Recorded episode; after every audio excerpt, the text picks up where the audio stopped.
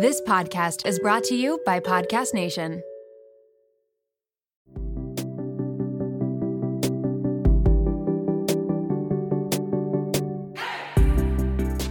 Welcome to Shrink Chicks. I'm Emmalee Bierly. And I'm Jennifer Chaikin. And we're licensed marriage and family therapists and owners of the therapy group. We're on a mission to make therapy and therapeutic topics more relatable and accessible. So stay tuned, because in order to grow yourself, you gotta know yourself.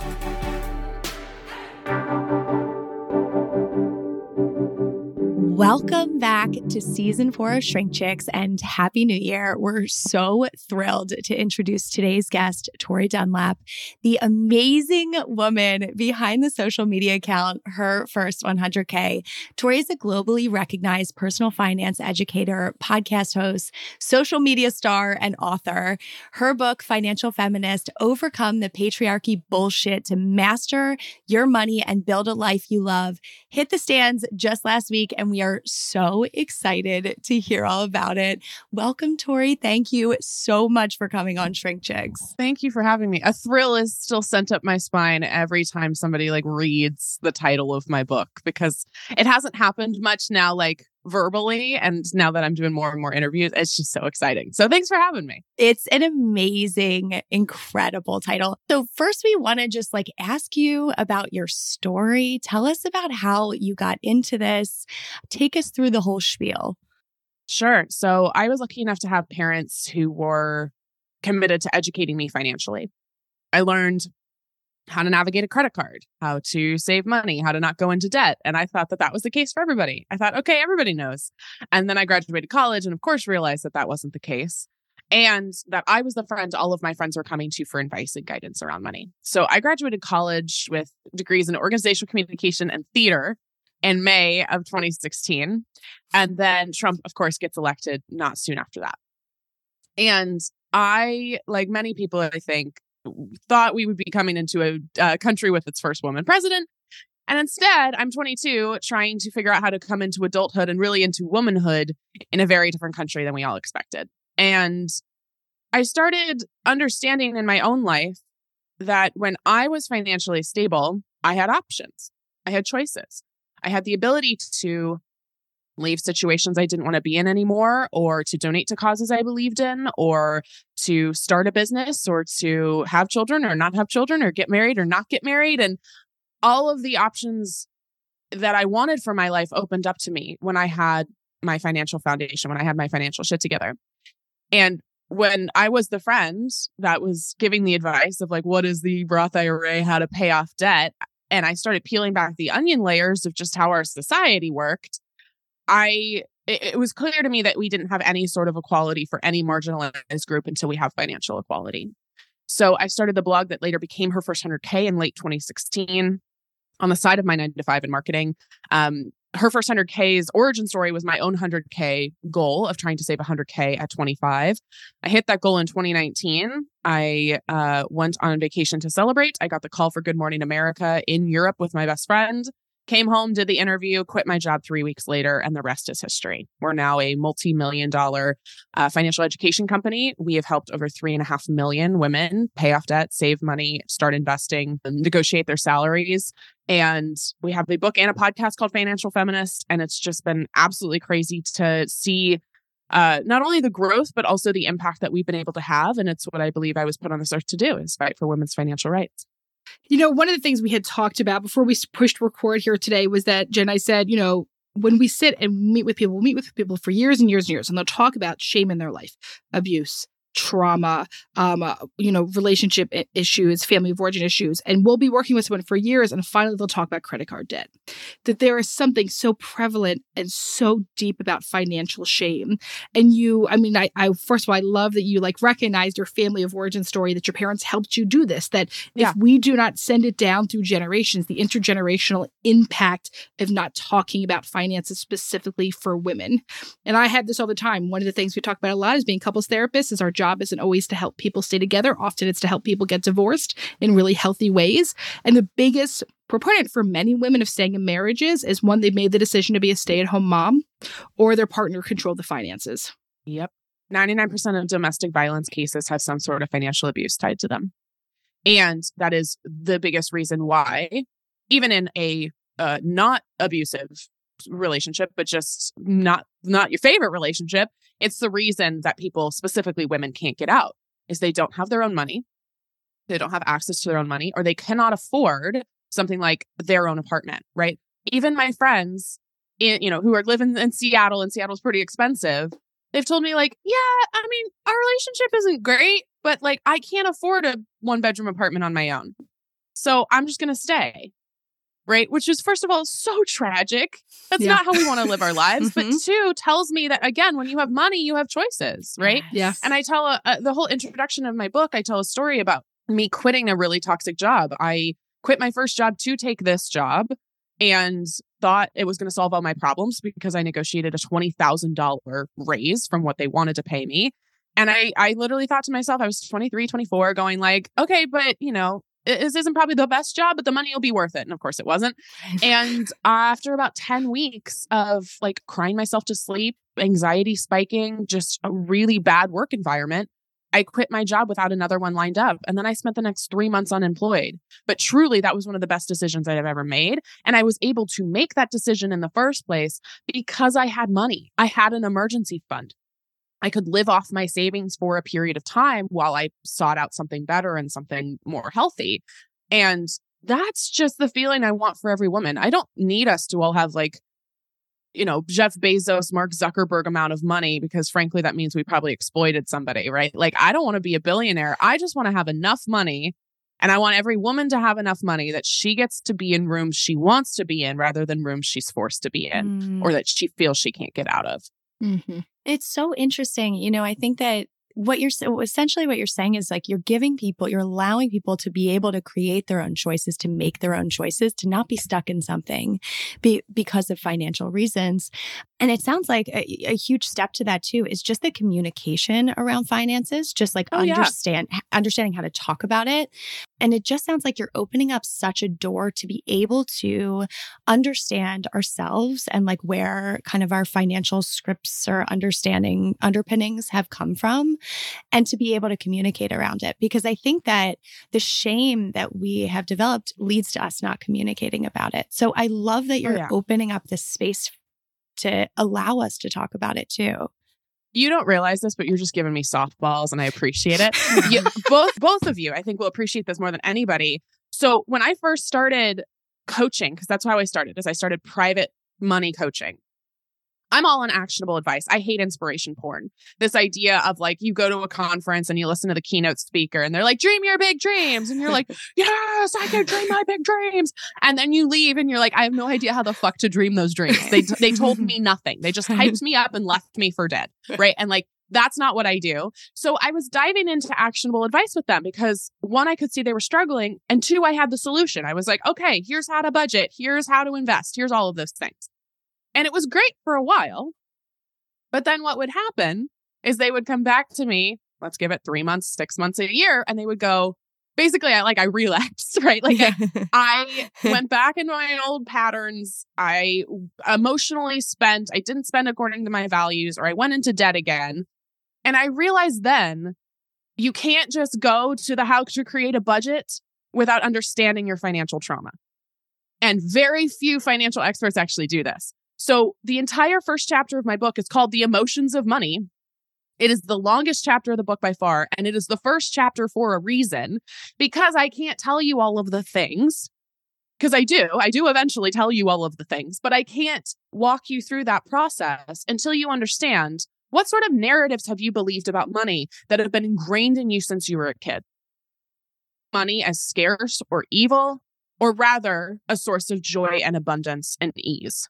I think for the vast majority of us, it is shame, guilt, uh, fear, scarcity, all of those things. And this is not only an individual problem, but I would argue much bigger, this is a systemic problem, right? The whole talking about money is taboo narrative. You were talking about this before of like, we are more likely to have any other uncomfortable conversation. This is statistically proven than we are about money. We'll talk about sex, death, politics, religion before we will talk about money. And we have been told that that is the polite thing to do is avoid talking about money. But really, when we don't talk about money, we keep ourselves underpaid and overworked. And that is my not so conspiracy conspiracy theory that the narrative talking about money is taboo is perpetuated by the patriarchy to keep you underpaid and overworked, right? Because if you don't talk about money, you have no idea what's happening. The other narrative I hear specifically with women is that the pursuit of wealth is bad or wrong. That like it is evil to want more money because money is inherently bad.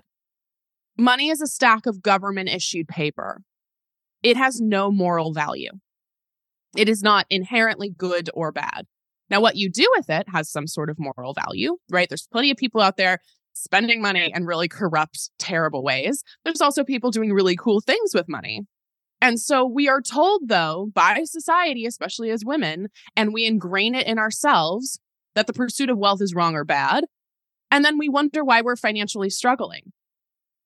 Again, if the patriarchy tells you don't pursue wealth because it's morally corrupt, you won't do it. And then you're left struggling. Mm. And I think, especially for the way we talk about money comparatively with men, we applaud men's pursuit of wealth. We we love watching men pursue wealth. We encourage it, we promote it in a way that we just don't for women. So I really appreciate you saying that and I eh, that's literally why I spend the entire first chapter just talking about like what sort of trauma are you carrying about money? What sort of money memories do you have that are, that are ingrained in you at a very young age? And then what is society constantly telling you about money, about its inherent value, and about the way you have to navigate the world financially?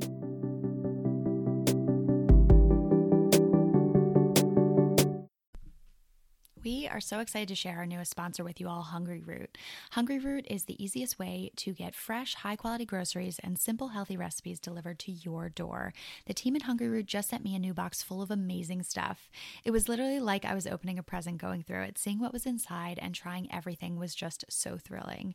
In my Hungryroot box was chicken salad, veggies, dumplings, shakes, cookies, and so much more. My favorite thing I tried was the drumroll donuts. I highly recommend them.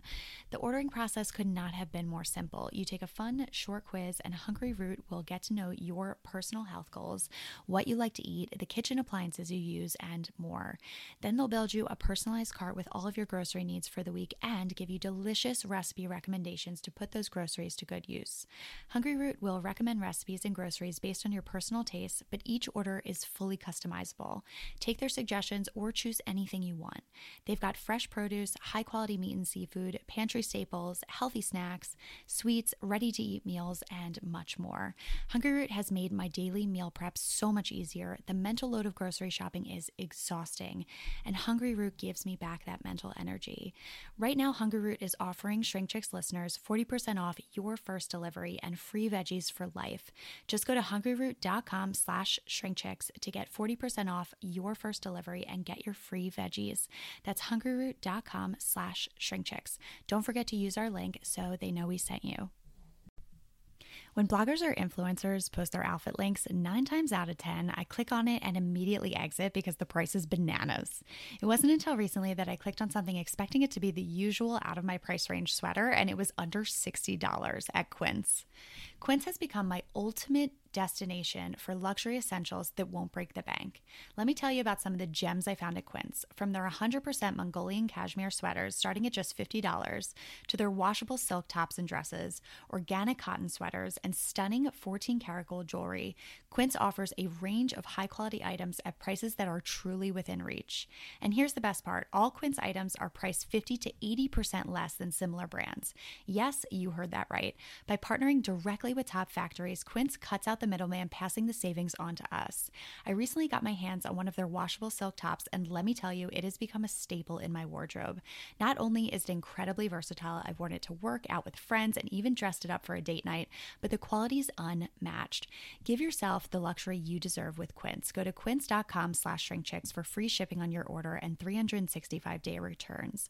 That's Q-U-I-N-C-E dot com slash shrinkchicks to get free shipping and 365 day returns. Quince.com slash shrinkchicks.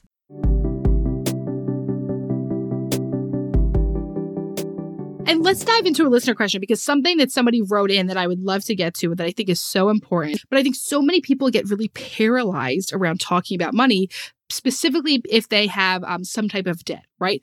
Most of us have student loans, unfortunately. Many people have credit card debts because they got them at 18 years old with absolutely no education around them. That is not a personal right? It's not personal failure. Once again, the systemic issues with that. We're systemic therapists. We love all of this.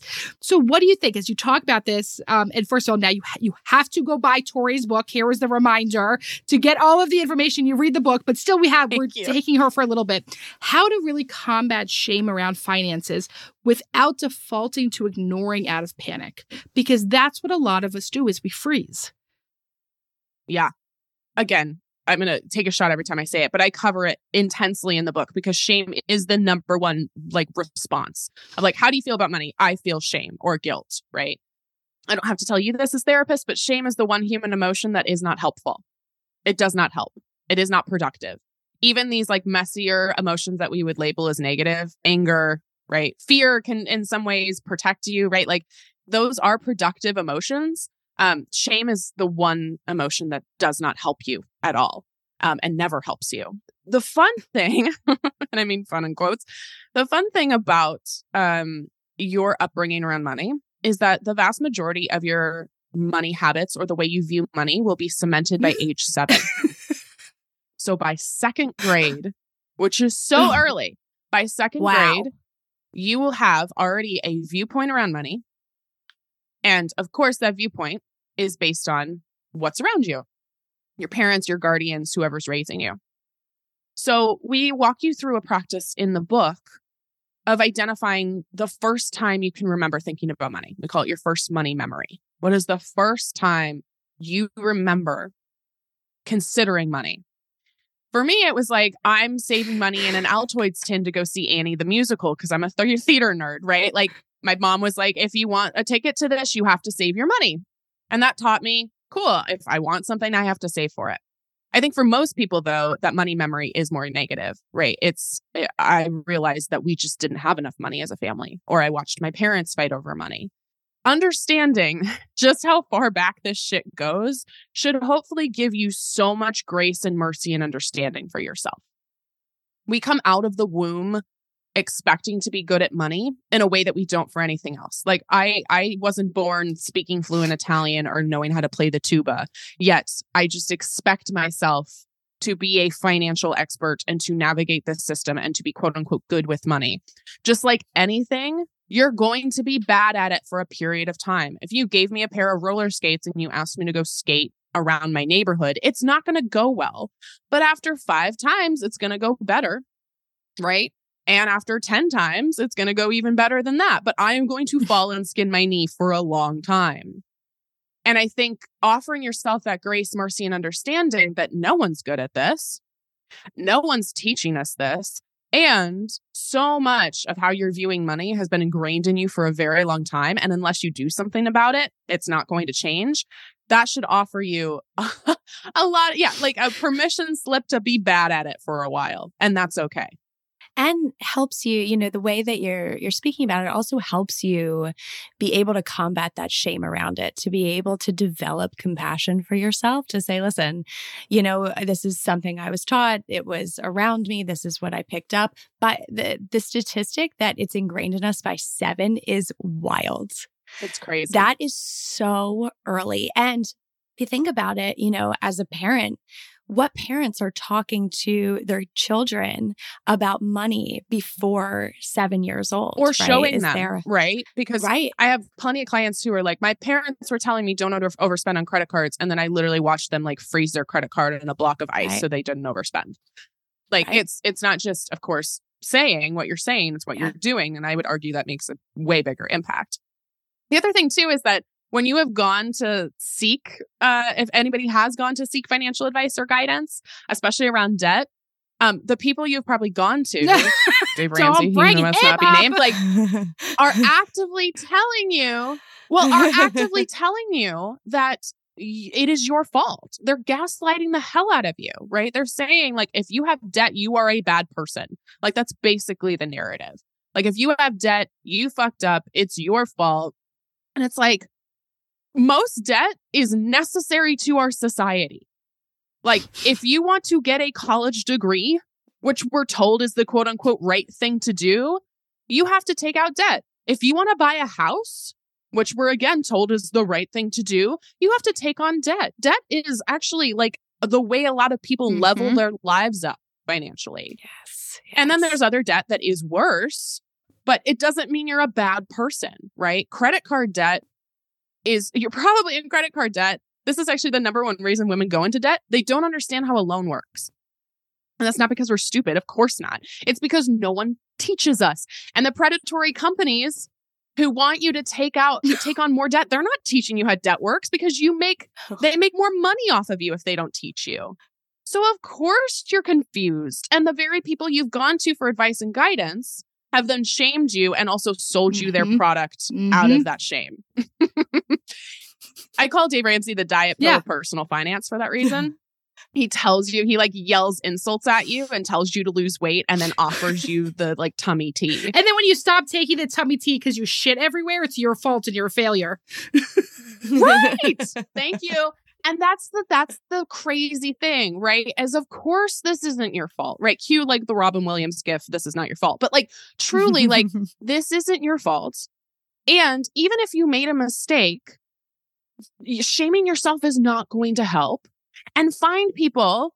I like to think I'm one of these people. There's plenty of us out there who are giving you advice that is shame and judgment free, that acknowledges systemic oppression, which is unfortunately somehow a novel thing in personal finance. There's plenty of people who just are like, racism has nothing to do with personal finance. And I'm like, you want to bet, motherfucker? Like, it's completely involved. So, and I think the other thing, again, is like, when we're trying to navigate money and we're trying to, uh, you know, understand how all of this works, we have what we call the ostrich effect, which is we bury our head in the sand and we act like our problems don't exist.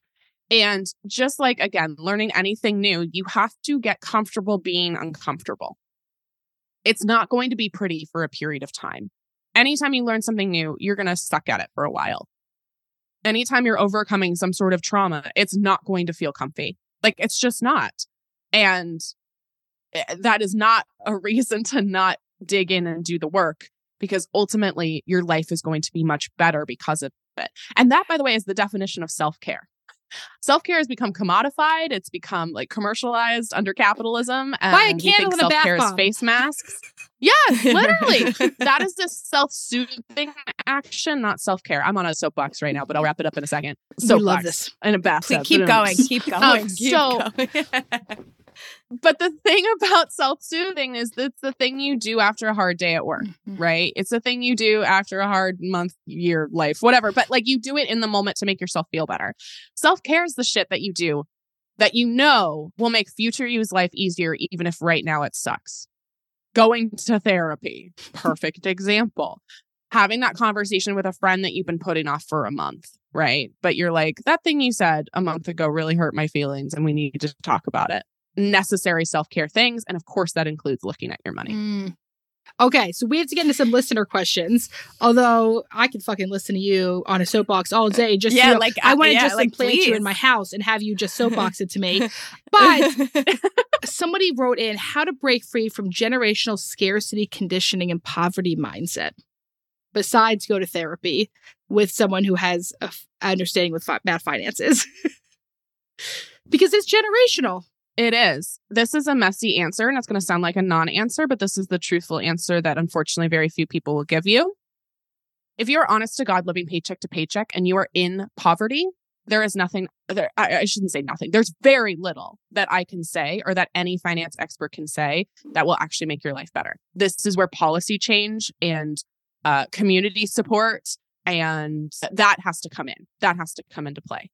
And this is what we talk about with wh- how we define financial feminism is it's this idea of doing everything you can to better your own situation, put on your oxygen mask first.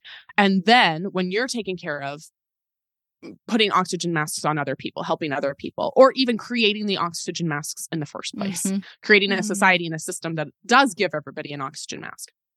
So if you're honest to God living paycheck to paycheck, like you can't, and we're not talking like you still have a Netflix account. Like honestly, living paycheck yeah. to paycheck, um, there's unfortunately little guidance that I can give you. And that fucking sucks. And it's something that I have thought about a lot of like, then why do my work at all? So it has to come with us voting and protesting and making the change that we want to see. in terms of overcoming the trauma, one, see a therapist if you can. Um, two, like we were talking about before, in my book, I discuss all of the narratives that you have been believing about money or that you've been told about money. And uh, I have journaling prompts and homework exercises in every chapter of the book. And I think one of the most transformational, powerful things you can do is, again, sit in that discomfort for a while. What sort of narratives have I been believing about money? What do I inherently believe people with money look like? What, who are they as like people? What is, what is the value of money? Because for me, money and I have a great relationship, and money is a tool to build the life that I love. It is not the barrier, it is not the thing I have to overcome. Money adjusts to me, not the other way around. And so I think that if you can sit in that discomfort, some really powerful things are going to start to shift. And then not just being a passive observer. I mean, we have a pretty big now community at Her First 100K. And one of the things I always request of them is it's so easy with social media or with podcasts to just be like, okay, cool, that was fun. And then to never engage with it again or to never actually use it. And you have to take the advice and guidance or the aha moments that you have and actually apply them as opposed to just being like, that was a fun time. Uh, cool, right? You have to engage with that and be an active consumer rather than just a passive consumer. So use the guidance to actually make an impact on yourselves and your community. Mm.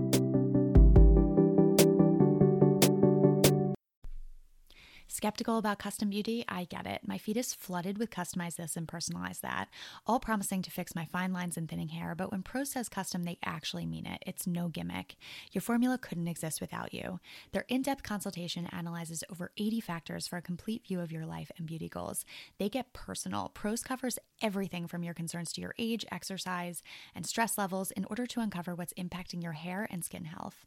They asked me about my hair loss being genetic in my family, how long it takes for my hair to get oily after a wash, what products and tools I use to style my hair, and even my zip code to understand how the water hardness, UV index, and cold, dry winter in Philly might be impacting me. Next, they recommended a full routine of truly personalized products, which were only produced after I placed my order. Nothing pre mixed, nothing off the shelf. Since I switched to Prose, I've noticed my hair is so much softer, shinier, and fuller. I keep getting asked if I got a blowout from the salon.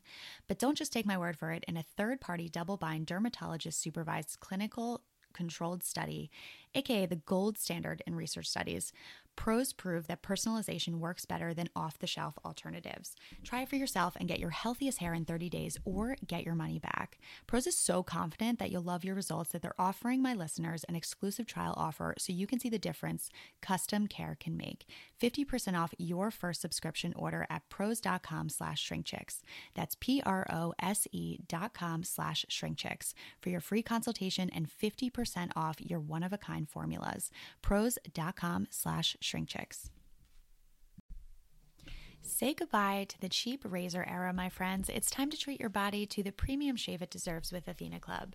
Em and I just got back from an amazing trip to the Caribbean to celebrate our 10 year anniversary of our Practice the Therapy group.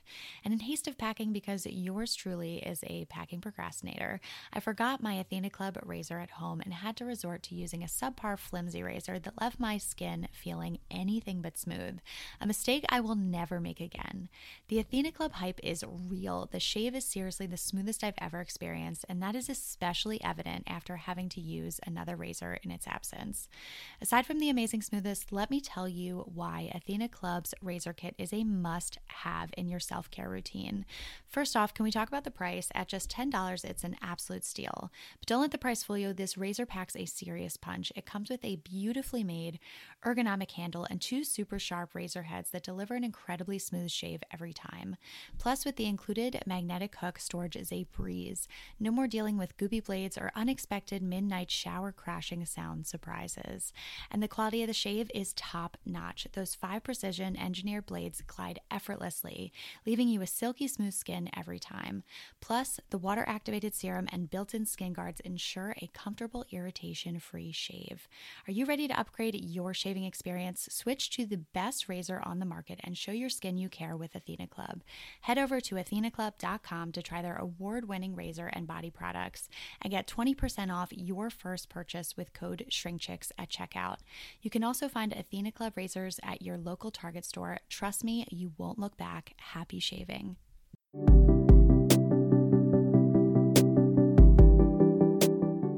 First of all, I love that it, this so much aligns with everything that we talk about on the podcast with kind of this financial eye. And so the thing that keeps coming up, and it's also a listener question, is that when you start to change something internally, you start to make changes around your financial mindset. But there's still people in your life, whether it's family, whether it's a romantic relationship, friends who are holding on to maybe the old mindset or coming into a relationship uh, with a different financial mindset. Can you speak to that at all and the communication around that? You know, what happens in those relationships? How does that play a role? Oh, again, I think as therapists, you guys might be more qualified to take this question, but I'll, I mean, for me, it's like you have to figure out are I'm going nuclear here. Are these relationships like worth keeping? Because sometimes when you're in a friendship or a partnership and this person is is dragging you down financially, and I'm not just talking like they don't have money, right? That's not it. It's like they have really negative beliefs about money and are not willing to work on them. They are maybe mooching off of you to the point where it's like this is not healthy. Um or they just uh, they are they are demanding that you play small. You have to decide if a if that is an environment that you thrive in and I would argue no one thrives in that kind of environment. So um if it is to that point I would argue that you need to take care of yourself because, again, if we're doing oxygen mask finances, you need to put your oxygen mask on first before helping others.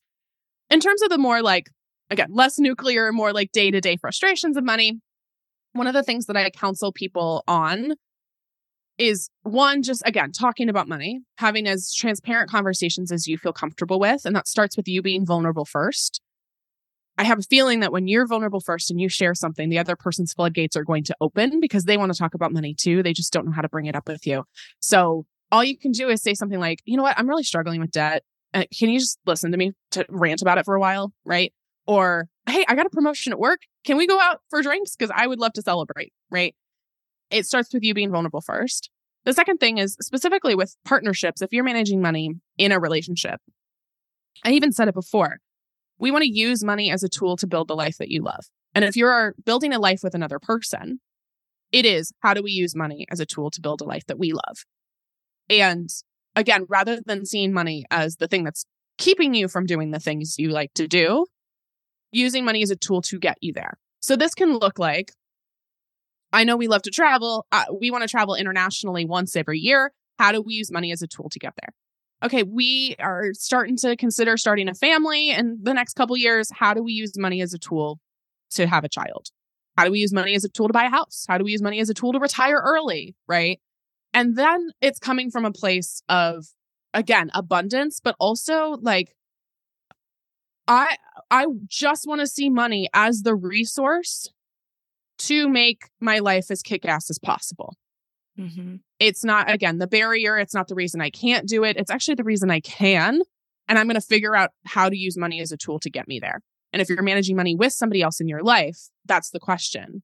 It's coming from a place of joy and excitement rather than like, we don't have enough money to do that.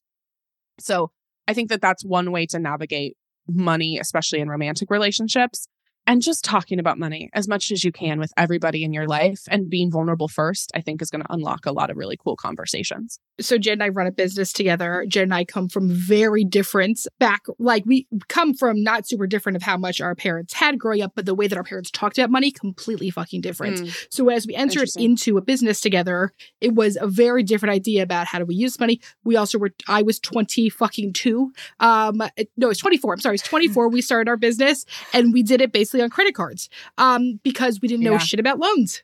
It worked out right. great for us. Wouldn't recommend it necessarily for most people, but we were very young and didn't have access. One of the things we've known now that our business has grown and grown and grown, we have access to a lot more money people will give us all of a sudden. and it's this insane thing that one, we were sitting here thinking like, oh my God, we have access to all this money. And yet we feel uncomfortable with it because we didn't feel like anytime we even, you know, every time we've talked to the bank, the way they talk down, one, down to you as a female business, and two, sort of like basically tell you you're a fucking idiot. This happened to me. Actually, I don't know if I've told this story publicly. I went to the bank this summer to withdraw like the money for taxes. And I've been very uh, transparent about how much money we made in 2021. We made $3.4 million in revenue, which was incredible. And then, as you can imagine, that tax payment was a lot. It was a lot. It was a $1 million tax payment. Yeah. And like, Mhm. that's a whole other conversation about the fact that I pay more in certain taxes than Jeff Bezos does, but it's a conversation for another time. So when I was at the bank, and of course you have to bring like uh, for that amount of money, you got to bring like three forms of ID, right? They have to like it's going to take a while. You're going to be there for like 45 minutes because they have to check and make sure. A uh, male teller about halfway through this process that I hadn't worked with came and sat down and he starts talking to me and he goes, "So I see you're withdrawing a lot of money." And I'm like, "Mhm." And he goes, "Oh, "You own your own business?" And I'm like, "Uh-huh." And he's like, "What does your business do?" Like, and it's like it's this novel thing. Like he's looking at Barbie and like Barbie drives her own car and she's successful. Like, oh my goodness. And I'm like, I'm a financial educator for women. And he goes, Oh, that's so interesting. Well, maybe you could give me some financial advice. And I'm just like, it's it got to the point where I literally was just giving him one word answers. And then he starts asking me more about my business. Like, how much does your business make? Like, what is this? And I go, Do you need this for the withdrawal? Or are you just asking me questions? And he was like, Oh, um, no, I mean, this isn't official. No, um, okay, I'll, I'll go, I'll go get the money. it's like, right. I just stonewalled it because I was like, one, I have no patience for this. Like, Yeah, yeah. cute little, cute little 20 something year old with her cute little business. And then two, when he realizes, oh shit, she's withdrawing this amount of money and it's her business. Oh, I'm gonna try to pick her brain and and figure out how she's making all of this money. May have been a daddy's money, husband's money scenario. He may have been looking at me like that, but it was just so funny. And the amount of women who have come to me and said, I went into a financial advisor's office with my husband or my male partner, and they only spoke to him. Or I couldn't get funding, right? And we know as as white women, this is even worse for women of color. Of I think three percent of VC funding goes to women-owned businesses, even less if you're a woman of color-owned business. Like we are not again, the society is not ready for women having money. It does not like it. It does not encourage it. And when it happens, it is very uncomfortable to the mm-hmm. point where they're, again, demanding you play small. And if you have the audacity to play big, they are trying to cut you down to size constantly. And I don't necessarily blame this teller, right? I just think he had a lot of internalized misogyny and was shocked that a woman could have this amount of money or that could Yeah. run a business that was that successful. And that's we have to remember it's so deep in front of people. We had a, we opened up a new brick and uh, mortar location in uh, Philadelphia this past year. cool. My husband, who is the facilities manager of our business, Hang Stuff, the uh, our contractor says to Jen, "Well, do you need to call Aaron, who's my husband? Do you need to call Aaron and make sure that this amount is okay for you to spend?" I was like, you know, it's our business, right? they automatically assume my No. husband, It had who's a stay-at-home dad and then works for us, mm. was the person signing the checks. A hundred percent. No. happens I all the time. and- but it makes me so even even even in the smallest the smallest ways like if me and my husband go out to dinner and i will be the one handing Oh, them the credit card to me they hand it Yeah. back to my husband happens Yeah. my all the time boyfriend, to me he, he knows. All the uh, time. obviously, he's dating like the biggest feminist ever, and obviously, he knows like we're gonna have to have conversations about it all the time. But we were at like Din Tai Fung like last month, and of course, you know, credit card. I or the you know, it's time to pay. They put the bill in front of him, and he just looks down and looks back up at me like, "Oh shit." yeah And I'm like, hand it to me, hand it to me, Yeah. hand it to me. And if you do not take it back, I'm going to put my card down and it's going to stay in front of me. Because like I was taking him out to dinner and it was just like, oh yeah, I was so mad. And he knew too. He was like, they put it in front of me. And I was like, oh, I'm well aware. Like I, yep. It All time. happens. all This, and this thing is so ingrained. People don't mean to do it, right? That no, bank teller not contact bad that people. They're like But in- they're they're Yes. a wait staff in the middle of a busy day. Yeah, I'm like whatever. It's Right. so ingrained. But what it also does, though, is makes it feel like I can't walk into a bank and have hard conversations or walk in to do these things, right? What it takes away is our voice when it's so deep down like that. Well, and the and the emotional labor of it too, of just like, okay, now I have to navigate this bank teller who was like with bells on, just being like, What's your business? What is this about? And I'm like, I'm just here to get some money. I don't need to prove right. to you my worthiness of having this money or of running this business. I'm just here to get my $1 million check to send to the goddamn IRS. Like, that's why I'm here so I, yeah i think it's so interesting and again we're coming all of us are coming from a place of privilege of having money and having businesses this is even more complicated and more nuanced if you are trying to navigate money still. And again you're being gaslit or you're being told like again you're not deserving of money. If you're if you have the audacity to ask for a raise at work you might be uh, being told why are you not grateful for your opportunities? Why aren't you just why aren't you grateful for what you have? Right? Or you're labeled a bitch for asking for more. And Mhm. it's like, this is why we have to change society and the systemic issues around money, not just at the individual level. I talk about this in the book as well, but like 20% of personal finances are your personal choices, and 80% is systemic. 20% is okay, how can I work to pay off debt and how can I navigate budgeting and how can I spend according to my values? And the other 80% is women's right to choose, paid family leave or lack thereof, uh, racism, sexism, ableism, homophobia, all of the rest of it, right? And um, we don't have that conversation when it comes to money because it's uncomfortable and because, frankly, no one has the solution Mhm. except like burn it all to the ground. Which I still like that option, but um, Me too. uh, part of me is interested in that. But okay, Tori, before we move on to calling BS, top two. So let's say we work through our um some of the uh, emotions around money. We we reread chapter one of your book 10 million times. We get it. We're ready to fucking go. We've talked to people in our life. Now I'm ready to make Yep. some changes. Two best pieces of advice for being smart with money in general. Yep. Number one, automate everything. Automate your bills, automate your savings. This is a thing that is such a missed opportunity for the vast majority of people. You can set up an automatic transfer from your checking account to your savings account that happens on autopilot without you having to think about it. It's what we call in the industry paying yourself first. It's like you're another bill, right? And you're just setting aside money to save when you get money or on like the first of the month rather than the end of the month when you don't have any money anymore and you're like, where the fuck did my money go? So setting aside that automatic transfer is huge. And if you're listening, this is literally something you can go do. I mean, even listening to the episode, you can log into your online bank and say, okay, I want X percent of money or $500 once a month transferred from my checking account to my savings account. And even if you, all you've got is 20 bucks a month, that is fantastic. You are building wealth, even if it's slowly. And two, you're setting up, up those habits so that when you do have access to more money, you are already comfortable with the act of saving. You've already built that muscle. So that's the first thing is automate everything, especially your savings. Okay. Two, the vast majority of women are not investing at the same rates men are. They're either not investing at all or they're waiting to start investing because of all of the narratives we believe about investing. Investing's risky or gambling. Investing's not for us. I need a bunch of money to invest. Um, I'm scared of making a mistake. And if I fuck everything up, then I lose all my money, right? These are not true. These are patriarchal narratives meant to keep you from investing because investing is your best form of wealth building.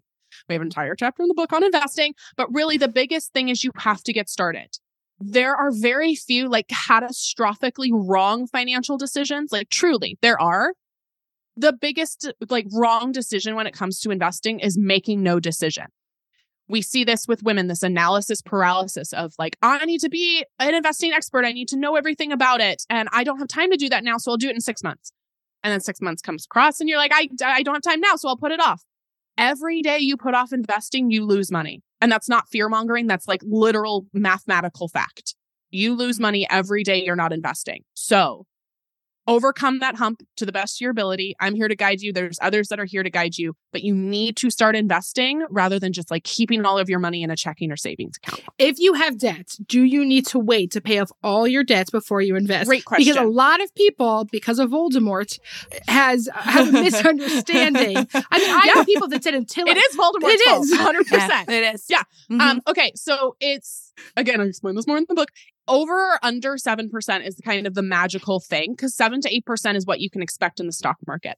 So if your debt is higher than 7% in interest, this is all credit cards, right? You need to pay that off before you start investing because you are losing more money by being in debt than you could be making elsewhere.